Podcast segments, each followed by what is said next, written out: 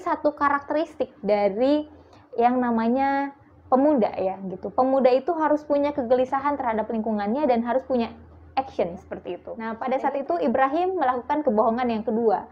Dia mengatakan bahwa bukan, bukan saya yang menghancurkan. Emang ada buktinya.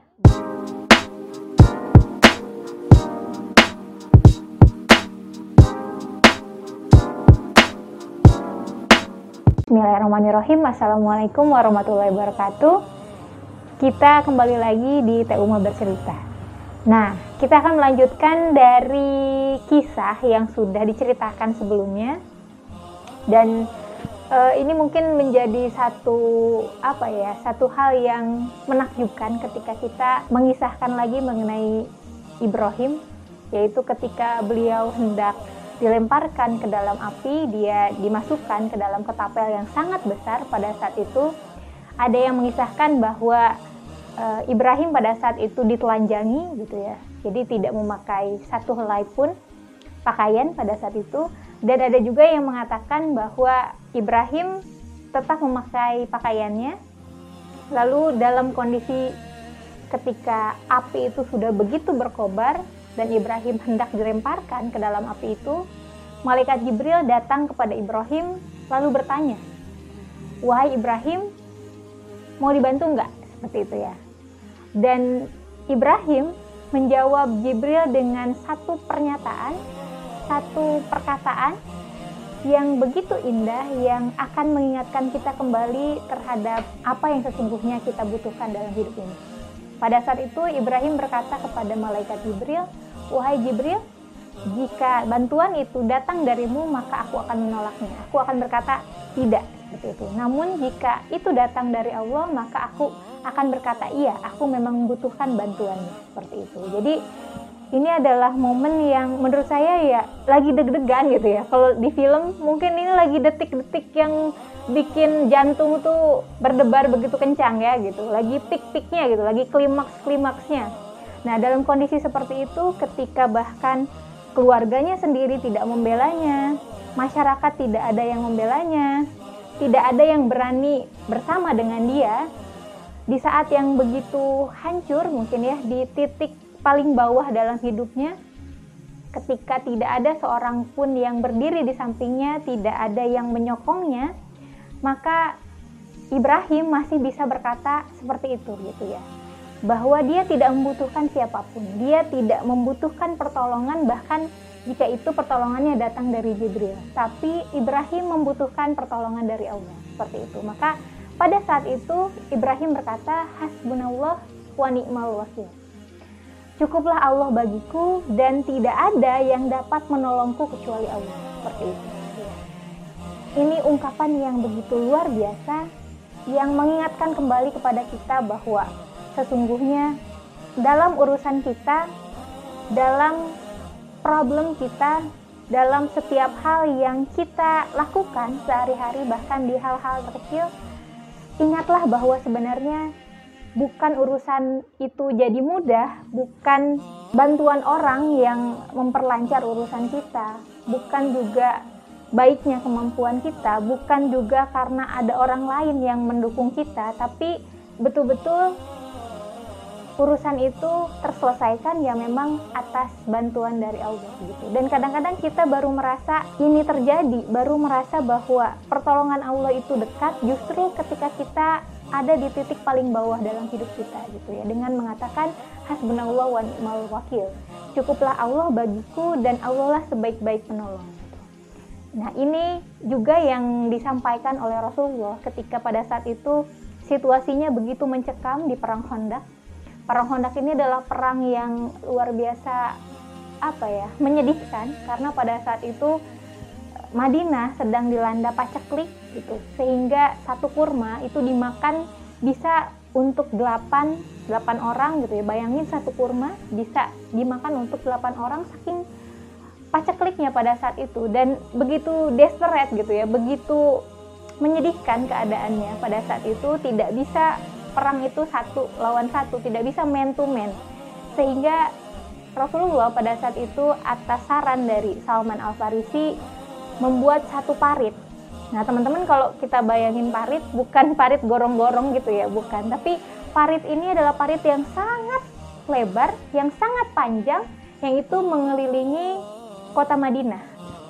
Dan ini menjadi satu pertahanan di kota Madinah pada saat itu agar tidak ada pertarungan satu lawan satu, tidak ada pertarungan man to man gitu. Jadi uh, ada yang meriwayatkan bahwa dalamnya si parit ini bisa sampai 7 meter, 4 4 5 sampai 7 meter gitu. Jadi dalam banget gitu dan juga sangat lebar.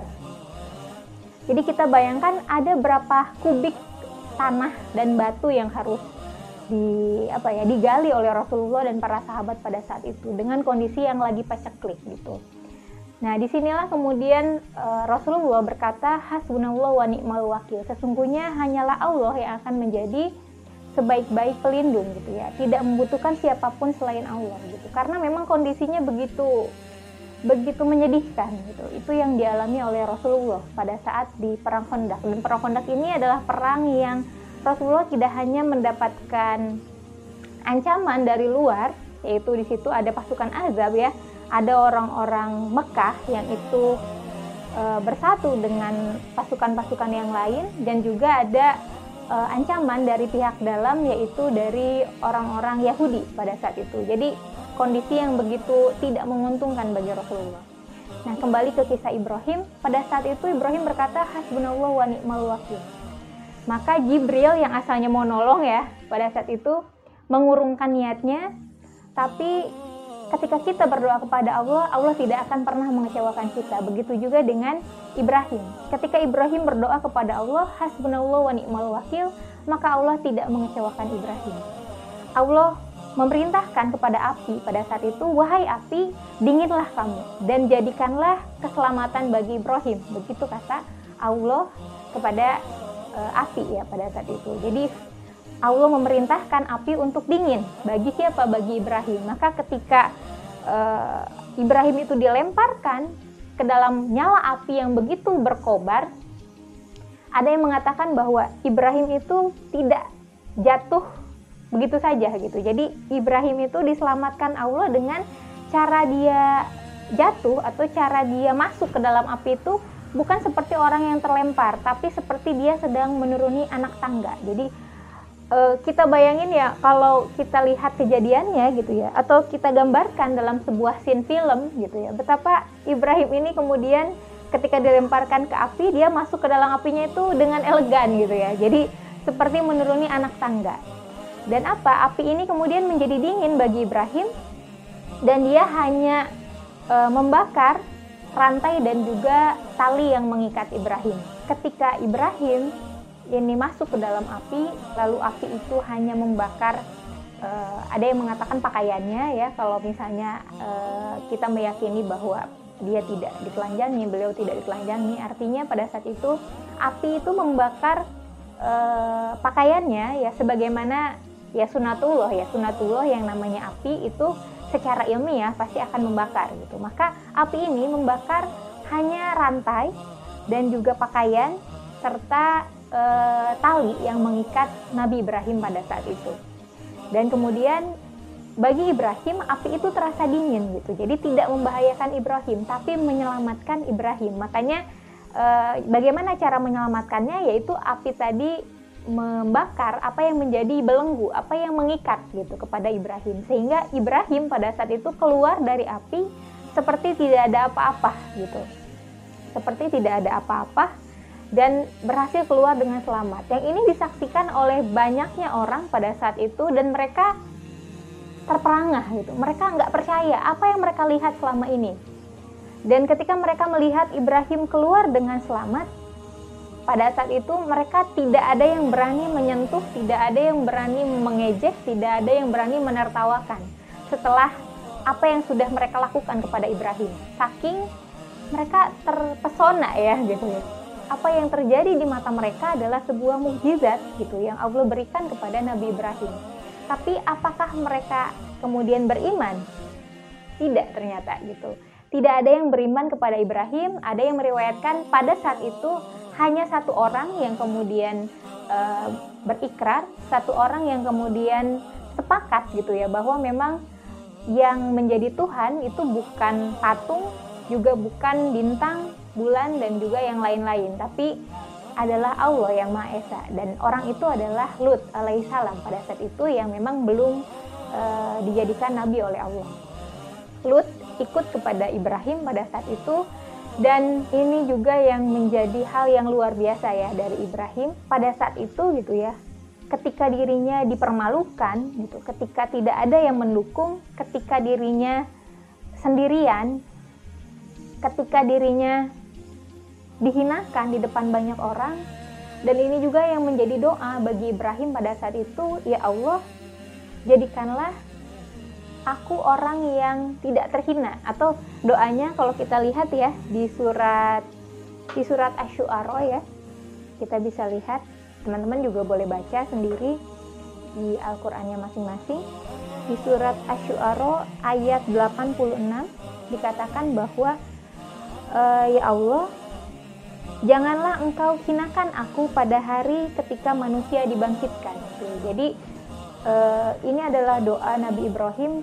Setelah begitu terhinanya beliau di hari itu, beliau ditelanjangi, beliau dipermalukan, kemudian tidak ada seorang pun yang membackup, tidak ada seorang pun yang membela beliau, maka pada saat itu Ibrahim berdoa kepada Allah, "Ya Allah, jangan jadikan aku sebagai orang yang hina ketika nanti aku dibangkitkan. Seperti itu. Jadi apa ya? Karena beliau sudah merasakan bagaimana terhina di hadapan manusia, maka yang menjadi doa bagi Ibrahim ya luar biasa adalah bukan dirinya pada saat itu yang dia khawatirkan, tapi dia kemudian mengingat betapa malunya beliau kalau beliau dihinakan nanti di hari ketika manusia dibangkitkan gitu ya.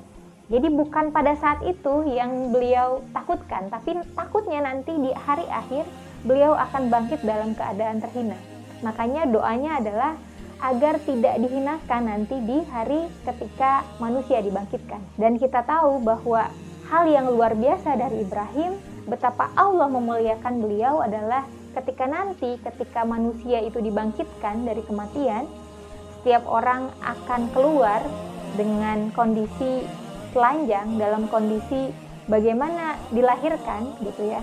Jadi tidak bawa apa-apa, tidak bawa sehelai pakaian pun.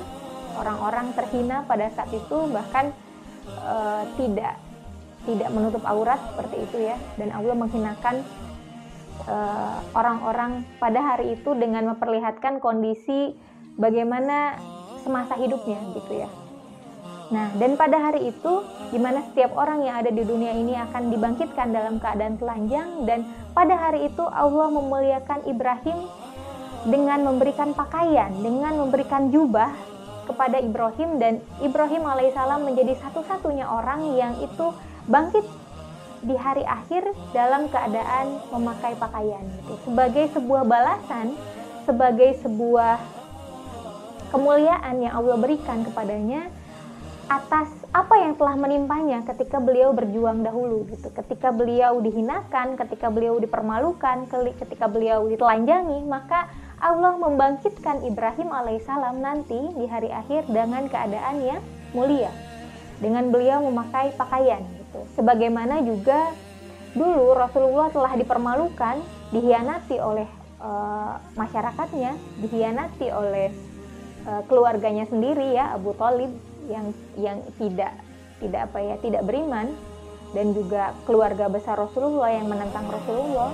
Kemudian Rasulullah juga disakiti oleh orang-orang Taif ditolak gitu ya. Tidak ada yang mau menerima beliau betapa sakitnya beliau pada saat itu. Dan pada hari akhir nanti ketika manusia dibangkitkan Allah memberikan kemuliaan kepada Rasulullah dengan apa? Dengan berbondong-bondong orang akan datang, berbondong-bondong orang akan mengharapkan uh, ada di sisi Rasulullah dan menginginkan syafaat yang datang dari Rasulullah Shallallahu Alaihi Wasallam gitu ya itu adalah sebuah kemuliaan yang Allah berikan maka pada saat itu Nabi Muhammad akan dikelilingi oleh orang-orang semua orang yang pernah mencercanya yang pernah menghinanya mereka semua akan datang kepada Rasulullah dan meminta syafaat gitu, memohon-mohon, mengais-ngais, mengiba-giba untuk meminta syafaat dari Rasulullah. itu sebagai balasan dari bagaimana Rasulullah dulu begitu disakiti oleh orang-orang yang menolaknya gitu. Dan ini juga menjadi sebuah apa ya pengingat ya bagi kita, menjadi sebuah penyemangat bagi kita bahwa rasa sakit kita pada saat ini, pengorbanan yang telah kita lakukan untuk terus menerus istiqomah dalam kebenaran, istiqomah dalam amal soleh kita, istiqomah dalam perjuangan kita akan dibayar oleh Allah, akan diganti oleh Allah dengan pengganti yang jauh lebih baik berkali-kali lipat gitu. Jadi rasa sakit yang kita alami, beberapa dari kita ada yang merasa ditindas gitu, ada yang ada yang berusaha untuk berkata benar namun ditolak dan lain sebagainya, maka ingatlah bahwa sesungguhnya Allah akan mengganti saat ini dengan saat-saat yang terbaik, saat-saat yang lebih baik nanti gitu ya. Insya Allah itu yang harus menjadi ke, eh, apa ya keyakinan bagi kita, keimanan bagi kita seperti itu. Uh, kembali ke kisah Ibrahim, Ibrahim pada saat itu berdoa seperti itu gitu ya. Di saat di mana beliau dihinakan, kemudian beliau keluar dari api sehat gitu ya, masih bugar, tidak ada cacat sedikit pun, tidak ada lecet sedikit pun dan orang-orang Babilonia terperangah pada Ibrahim pada saat itu. Tidak ada yang percaya gitu dan mereka menjadi takut gitu ya.